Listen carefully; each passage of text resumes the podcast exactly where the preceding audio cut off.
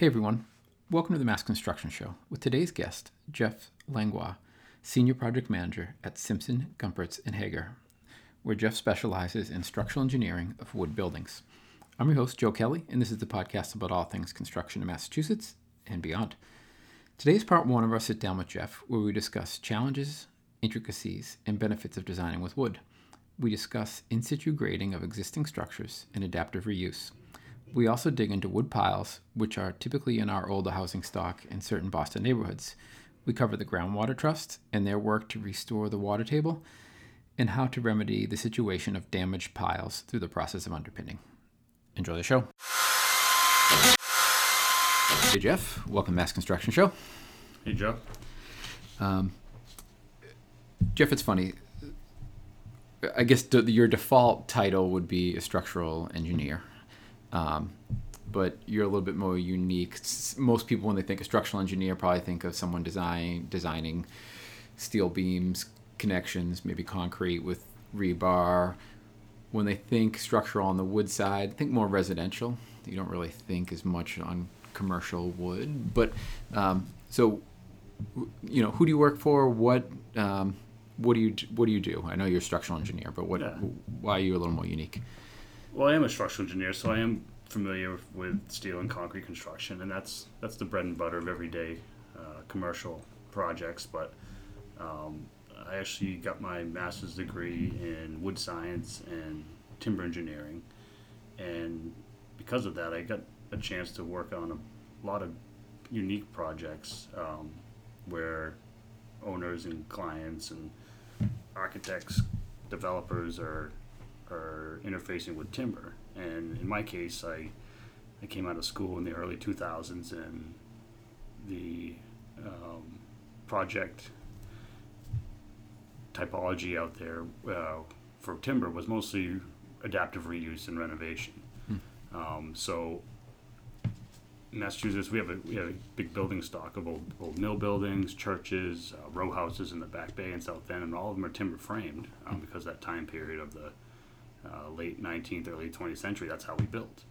Um, and so, although I am a I- you know I'm, I'm a buildings guy, so I do deal with all the materials. I I know enough about um, masonry. Uh, I know quite a bit about steel and concrete, but I know a lot about timber. Um, and timber's a little different because it's beyond just structural mechanics and building codes and and, and planning. Um, there's a there's an element of of material science there that's unique, and it's also um, you got to know a little bit about biology too because wood comes from tree. It's a natural occurring material, um, and so there's some challenges um, in dealing with wood that you know until recently we're seeing a little bit of a renaissance now, but uh, 20 years ago there wasn't a lot of uh, timber outside of the single family market as you alluded to Yeah. which generally you don't need an engineer for right a house Right. is a house and Yeah. um, Yeah, per the building code, you don't even need an architect stamp on a set of drawings Right. for a one or two family. but you're still you're seeing more of that now interestingly. Um, it is popping up a little bit and i'm getting calls from architects who have building officials say hey i got an lvl going in the living room and the guy's not comfortable with it. Can you write me a letter and look at it? You know so that's that's interesting. Um, but um, yeah in general i think the uniqueness of timber um, in that it's it's like i said it's a naturally occurring material. It's also anis- anisotropic right so the anisotropy is because it's a organic cell uh, material it reacts differently to how it's loaded in different directions so it's really strong and along the, the grain of the wood but then cross grain and there's different uh, ways it behaves under loading that make it unique Okay. um, Yeah, so I like I do want to. I, I, that's kind of where I want to go next. Um, but for the most part, you're you, you're a structural engineer that specializes in wood.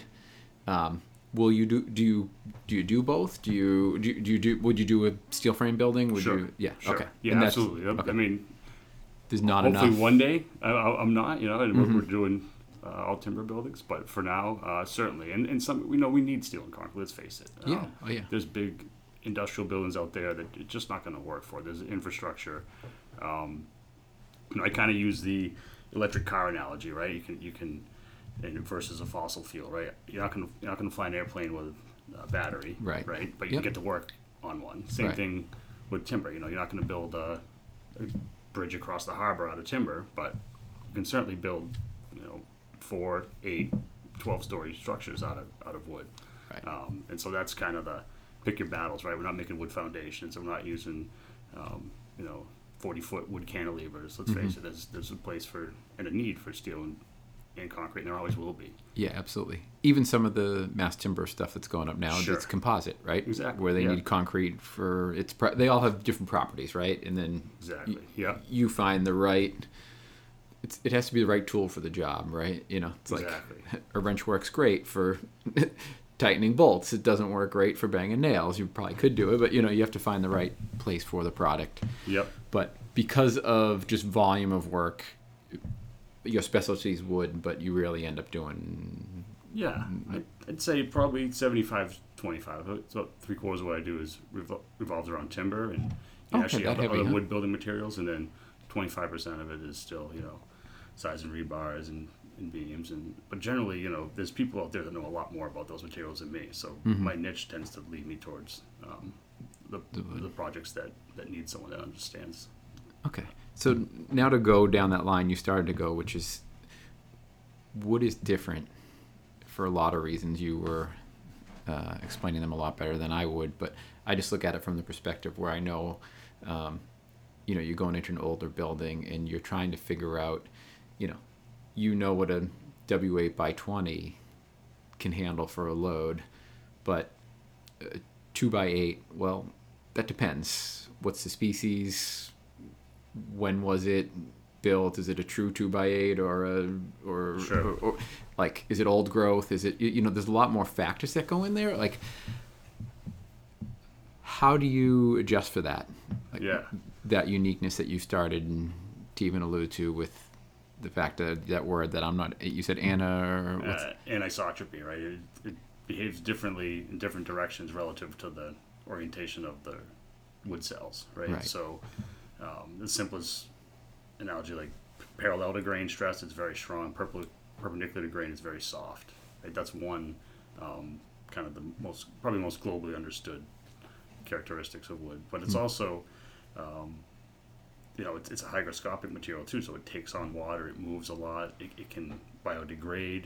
Um, You know, nature's recycling mechanism.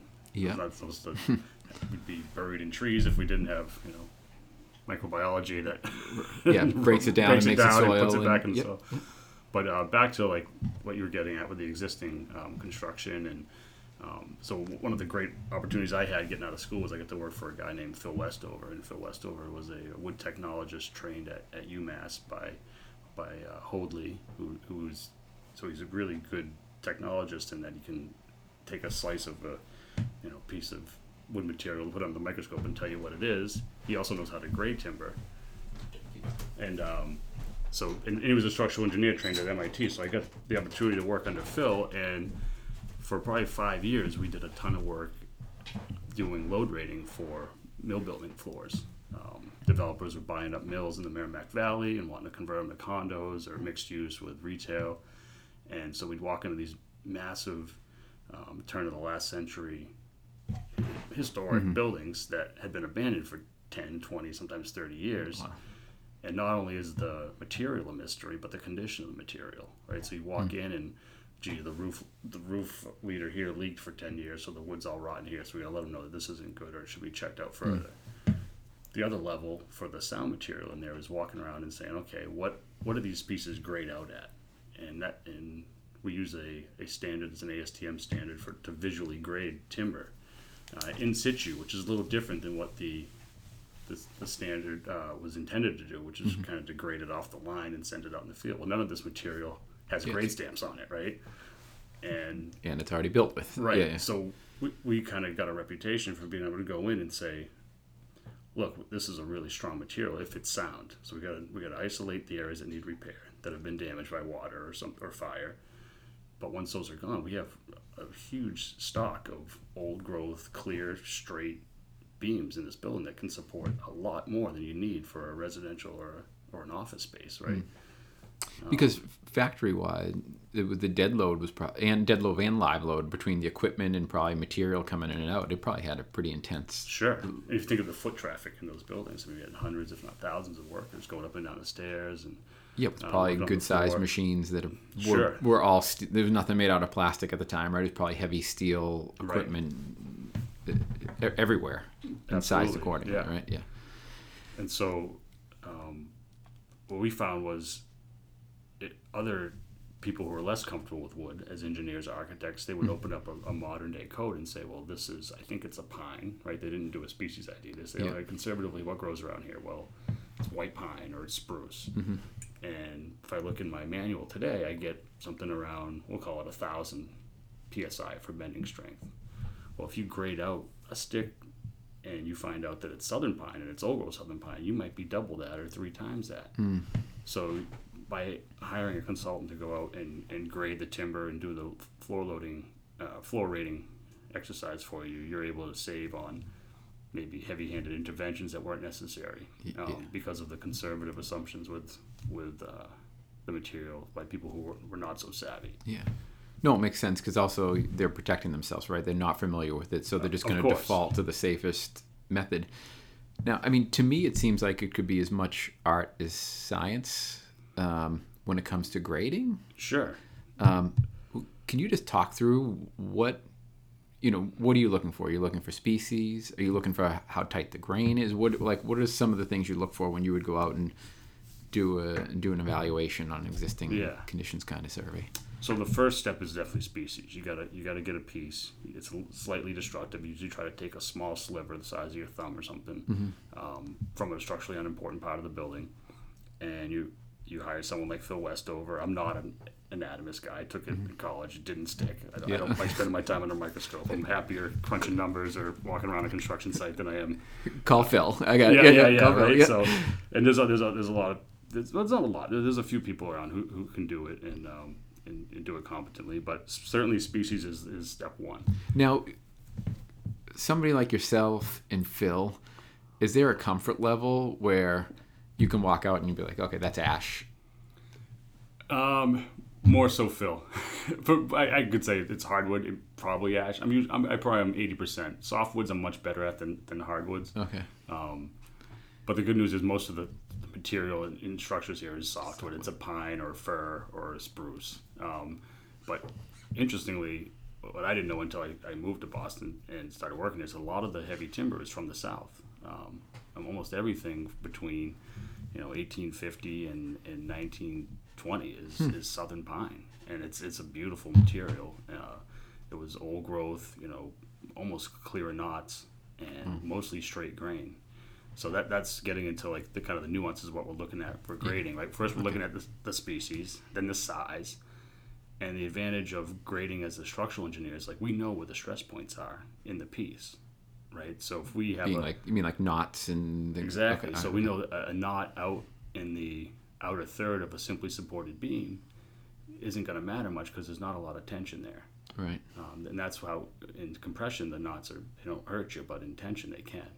So understanding how the how the beam responds to loading it gives us a, a leg up, I think, and we're able to kind of focus on the areas that are going to be strength degraded by naturally occurring growth characteristics. Okay. Uh, so I want you to keep going with the the logic or the path that you take, but just out of my own curiosity. So, you know, it seems like everybody knows concrete is great in compression, lousy in tension. Is there a kind of good rule of thumb with wood? Uh, yeah, keep knots out of the tension zone.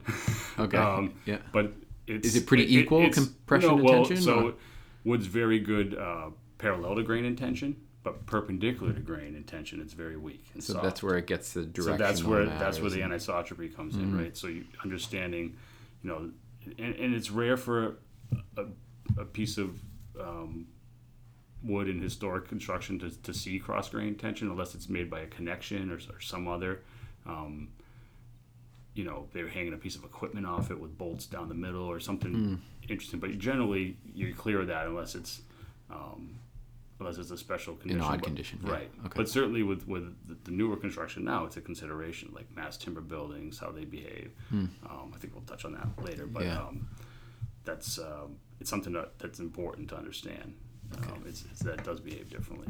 All right, so we're looking at species, size, um, size and location of knots, right? Yeah. Where are they? So the other, the other, you know, kind of liberty we're taking is we're only typically we're only seeing three sides of a beam, right? Because the top side is covered by this- floor. Yep. So you don't have the, but that doesn't really matter because again, if we if we can identify all the strength reducing characteristics that we're concerned with, the top face is generally going to be in compression and in a in a bending member, so that we don't need to see the knots up there.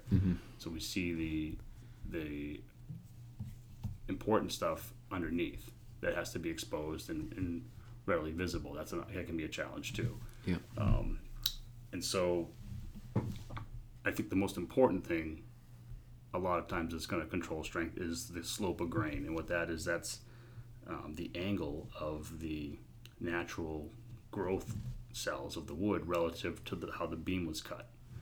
And so sometimes they may have optimized with a slight bias to, to recover the most, the biggest member they could out of the tree. And so you'll have an inherent slope of grain that's a result of the manufacturing.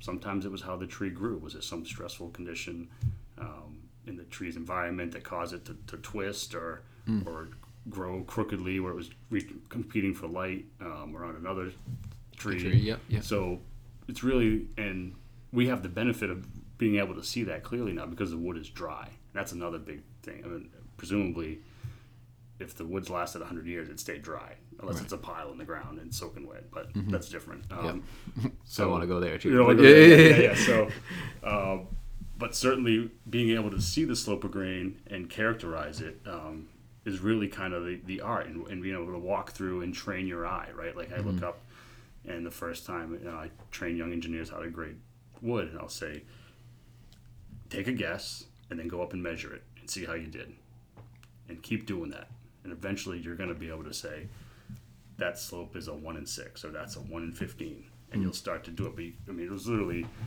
you know, days of my life staring at the underside of mill floors, um, figuring this out and, and going through the, you know, the mentor mentoring that was available to me, predominantly through with Phil.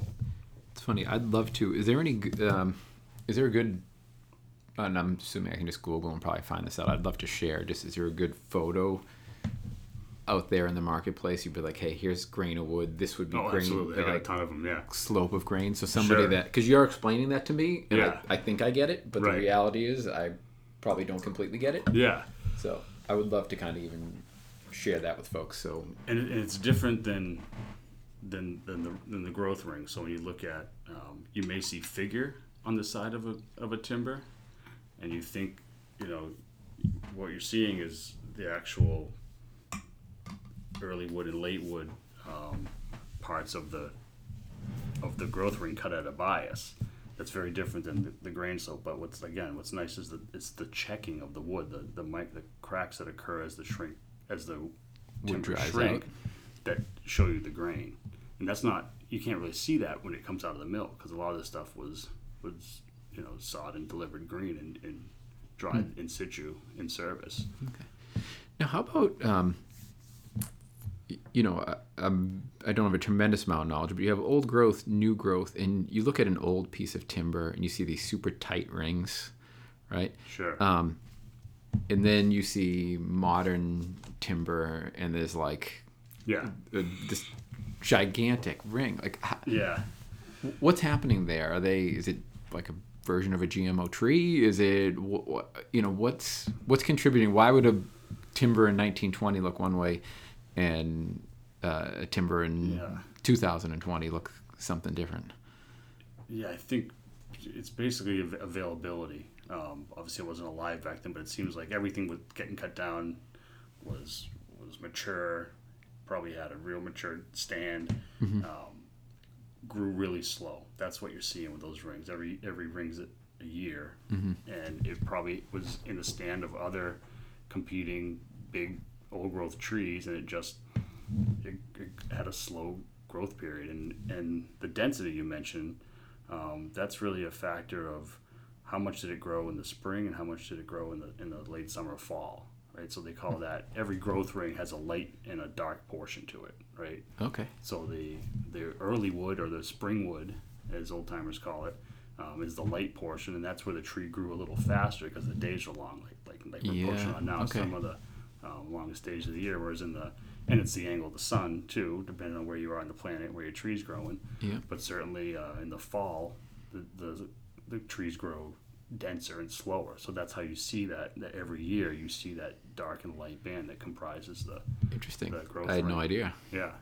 All right. So it's really is it a matter of the way they're doing the forestry? Like are they spacing it so they're not competing and that way they can grow faster? Or is Yeah, that well, it's not you know waiting two, three hundred years to harvest a tree isn't economic, right? So that's kind of gone by the wayside. So that's Right. why we don't see these beautiful, you know, eight by sixteen, um, twenty foot long, twenty five foot long timbers like we have in a lot of mill buildings in Lowell and Lawrence and, I and gotcha. down here.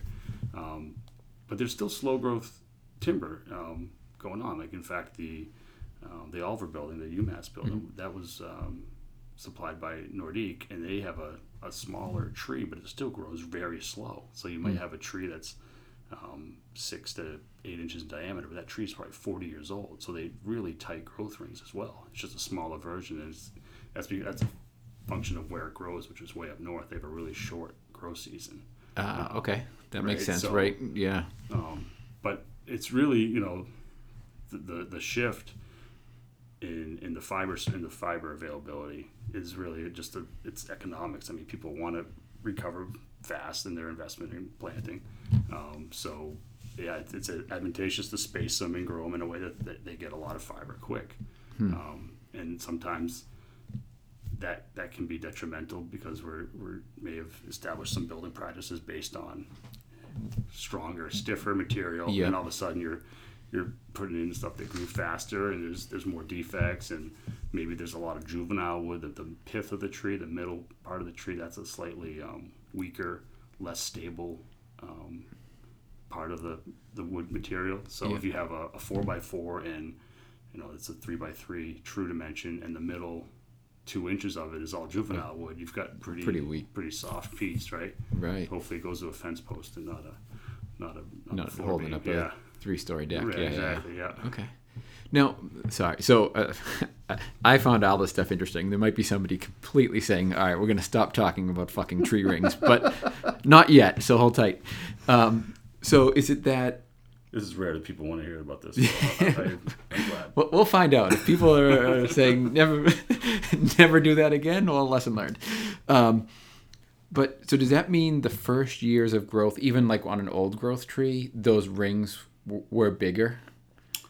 So that's actually the the newest part of the tree. So even on an old growth tree, the oldest part is still the middle. Oh, sorry, the the youngest part is still the middle. Right. But Right. so the center of those rings, if you had a hundred-year-old tree from 1920 or whatever, you're going to have those big, wider rings in the beginning, and as it gets older, this would they get smaller? No, no, I think you, you'd probably see pretty uniform. You might see a little. I mean, I haven't looked at a ton of whole tree sections, but um, certainly the you would still be growing quite slow, even in the middle, Okay. um, just because again, whatever The- the spacing environmental constraints and- or um, whatever's going on with that. I mean, it's it's hard to push out more material out of the ground when you're you think about a you know an ancient Doug fir or a big Sitka spruce sticking out of the ground. I mean, it's, it's just it's more work to, to move that material and through photosynthesis. Hmm. So um, it's not surprising that uh, everything happens a lot slower when you get on that time. scale. Got it. Um, when you break down, you said it's probably 75 25, but of that, of what you're doing for wood design, Mm-hmm. is the vast majority of that um, existing Yeah, renovations, it is actually. right? Yeah, that's kind of my niche is uh, is doing adaptive reuse and, and renovating buildings, trying trying to prolong. You know, I take a personal interest in sustainability and um, you know green construction. Back before it was cool, actually, and Yeah. uh, back in the '90s, uh, a lot of my my friends and colleagues at at Oregon State were studying. Um, embodied energy and life cycle assessment of timber products. And at the time, forestry wasn't really cool. It was still had it was a kind of a smokestack dying industry. You know, spotted owl had given it quite a black eye in the part of Oregon I was going to grad school in, and um, you know, it, it was it was time to dig out, and so I started to understand well, what renewability means, what embodied energy means, what the whole cradle to grave uh, assessment of how we construct and build impacts our our resources and, and future generations, what's available to them. So, but ultimately, there's nothing more sustainable than trying to not build new, right? If we can use Yeah. our current environment, limit the amount of new material we're putting in to bring it up to code, to keep a safe building, keep Mm. it fire safe and comfortable for the occupants without having to tear it down. Um, that's been kind of my focus. Yeah, no, it's the ultimate, right? Like, yeah. Yeah. In I mean landfills are have a tremendous issue. I actually shared something on Instagram where there's a really good study that the Mass DEP did looking at like what's left for capacity in all these landfills and you start looking at the dates of when they become full Yeah. it's real soon It's coming, It- it- right? it- it's it's frightening Yeah.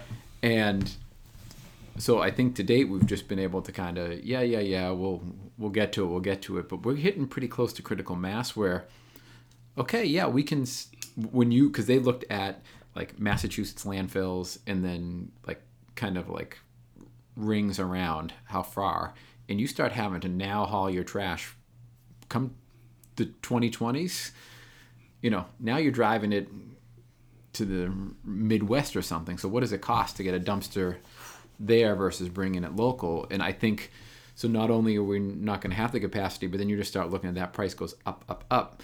That starts making the economics flip. Where like, all right, reusing becomes even more important. Not only is it the right thing to do to begin with, now it starts becoming cost effective. So I think Yeah. that helps. I think that will kind of almost force our hand to try and address it. But I mean, anything we can do now, it's yeah, that's fantastic. And good design can mean that you can save that, right? Sure, sure, and, and kind of, you know, efficiently reusing timber is kind of what I like to hang my hat on for a, um, being able to help a project with. Uh, without going in with some intervention with heavy steel reinforcement or something else, like really maximizing, like understanding how that wood's going to see load, and how, you know, what is the true strength of that piece based on its species and its grade and and doing it using it in a safe and, and reliable manner um, that eliminates kind of ripping it out and starting over. Yeah. Um, how about you alluded to it earlier, wood piles, right? How Sure. often? I mean, we have a large number of buildings in Boston on wood piles. Um, has that kind of stabilized now that they look at like they're recharging more groundwater because it became quite an issue for a while. right? Absolutely, yeah. That was, it was a big deal when I when I first moved to Boston around 2002. Um, Could you maybe even explain to people what what happens? Yeah, so because of a great a lot of um, the Back Bay and some of the South End is all reclaimed land, right? So that was once all um, swamp and marsh, part of the Charles River Basin that they backfilled with whatever they could. Frankly, um, Yeah, it's, er- it's not sound bearing material. You can't just go in and start setting stones down. Your building's going to go for a ride in, into the into the ground. So um, a lot of these buildings is a huge stock. If you just drive up Storrow Drive, there's probably about ten million dollars worth of real estate sitting on untreated timber piles, where they just basically took the tops of trees, um, pounded them into the ground down to the the virgin soil beneath the fill, Yep. and then built up from that. And the concept was, which we, you know, the builders here learned from Europe, was that those piles will last a long time if you completely submerge them below the groundwater, right? And that limits the oxygen. For wood to rot, you need four things: you need fo- food, which is the wood, you need oxygen, you need water, and you need the right temperature. So, water and temperature you don't have much control over, but oxygen you can control by submerging it. And so, by submerging the piles um, and building up out of the water, you've you've made it. You know, you've done your diligence to preserve them. What happened was we started paving roads. Uh, we started digging sewer outflows that may, maybe leaked, and you know, we, our built environment affected the groundwater, and it started to drop below the tops of the piles. Well, as soon as you lose your submergence, you've got oxygen now, and that's when the rot starts to take place. And there was a lot of unhappy building owners with unreinforced masonry buildings that do not like to move. Yeah. Um, and they're not you know ductile buildings. They're they're quite susceptible Rigid. to cracking and Yep. and they're heavy, right? Yep. So um, there was a lot of uh, a lot of problems aro- arose from that. Hmm. But you're right, the groundwater trust has done a great job of um, putting observation wells throughout town, and um, I'd say that it's it's less of a concern for, for new damage to to just all of a sudden appear, like you you know just wake up and your door doesn't shut anymore. But um, reusing those buildings can be tricky because if you start moving load around, right? You want to rip, say you want to rip out 30 feet of a brick bearing wall in the basement of a, a Newbury Street retail space. Well, now you're collecting all that load and you're Transferring. you're transferring, you're, you're making point loads on the on the wood pile foundation. So you there's still some um, heartache, if you will, for developers trying to modernize their Modify, buildings and then realize like oh i've got you know 150 year old untreated spruce in the mud down here um, i gotta dig a hole to look at it so that i can convince myself that it, it has the capacity to to hold up what we're trying to do because just because it's, it hasn't moved doesn't mean it's in great shape and can take a lot more load right so um, and it's it's not cheap. I mean, digging a hole to look at piles and pumping water out and getting guys in there in a busy urban environment, it's it's um, it's a, it's a painful expense for Yeah. um, I, I want to go into detail on that um, about what in- underpinning looks like because that's what we're talking about. Once you, uh, well, you'll do the review first, but then you, if you Sure. have an issue, you're going to be doing underpinning. Um, but I'm going to try and, in layman's terms, just give a 30,000 foot assessment and correct me where I'm wrong. So the pile is fine as long as the water table stays relatively consistent, right? Yep. If you it, it can go down a little bit and come back up but it stays in that zone and you might get a little exposure but once it gets reburied and in, this, in tight windows you're you're okay. So if you're in the floating in a little zone water table pretty consistent you're all right. Water table drops three feet and stays there because of we're now putting in sewers and pavement to push all the water out into the street and then into the sewer. Water table starts progressively dropping becomes a problem kind of universally in areas, right? Sure. Groundwater trust was put in place to say, okay, we need to recharge the water. We need to start putting water back into the soil to get the table up, right? They put, you'll see those. They're usually spray painted silver. The Yep. little plates, little caps all around the city. They're little wells. Um, so now when you go to build in the south end, you just can't run your gutters into the sewers. You have to put to like recharge. Yep. recharge, put and it's basically just crushed stone in the ground in a Yep. container and get that water from your There's something roof. that lets it perk back down and Yep, get Yep. into the ground. That has kind of stabilized Right. the So- situation in Boston. right. We're not really we're not dropping the water table anymore because we're very cognizant of the effects of that on the on the pile system. Yeah. So that's like the big picture of where we're at now. You still, and I'm still seeing. I even saw, you know, five years ago. There are still buildings that have problems. Sure. right? So you've got a slab, you have piles that are rotting, you don't know which ones.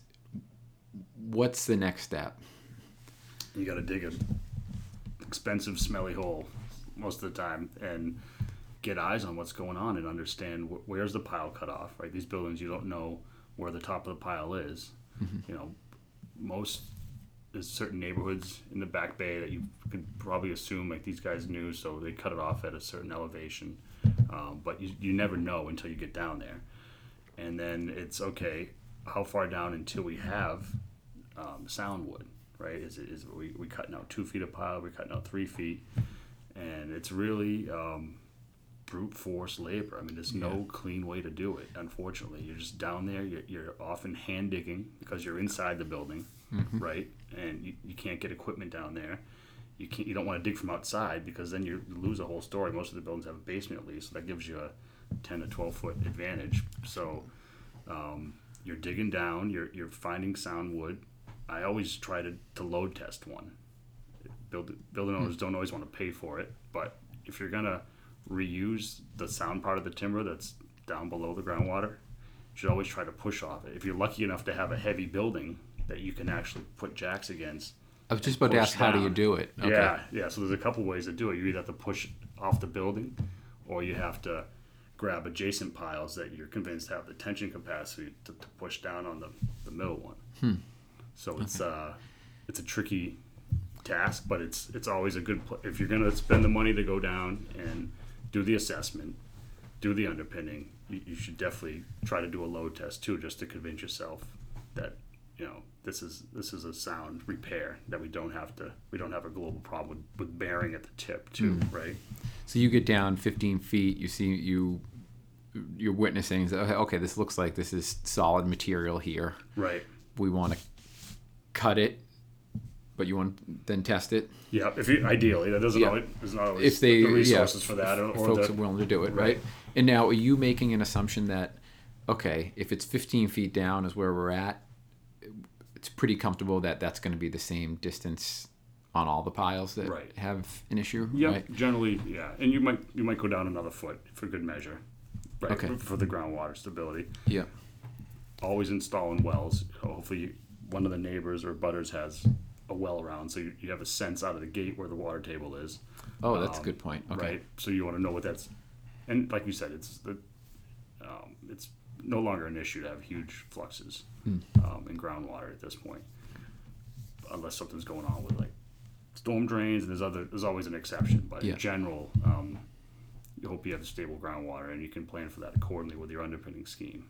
Okay. But it's really, um, like just to get back to the whole what the process is. You know, you're cutting out the rotten part.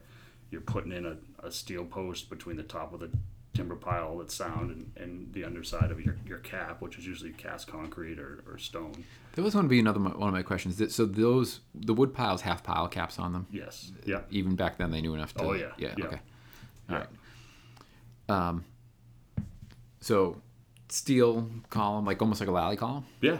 Yeah. We, you know, we use something usually heavier, but um, Okay. yeah, very similar. The section, it doesn't, you know, and, and then bearing plates top and bottom. And then um, that's the, you know, that's the brute force way. It's and usually in, in heavier buildings like that, um, helical piles or, or, or push piles as they call them that you, you know, you, you supplement along the outside of the building aren't an option because you're probably, you know, in the back bay, you're, you're sharing a wall with two neighbors. Usually you have a party wall, so, right? Yeah. So you don't have access to the other side. Right. Um, and then the front and back usually aren't bearing. So it's usually, it's a tough, tough situation. But, Yeah. um, and I've been in, you know, some, some bigger buildings in the Fort Point area that are, you know, nine, ten stories tall. And they actually have uh, metal columns coming down onto pyramid stepped pile caps. And by the time you get down to the bottom of the cap, there may be 20 or 25 piles under one column.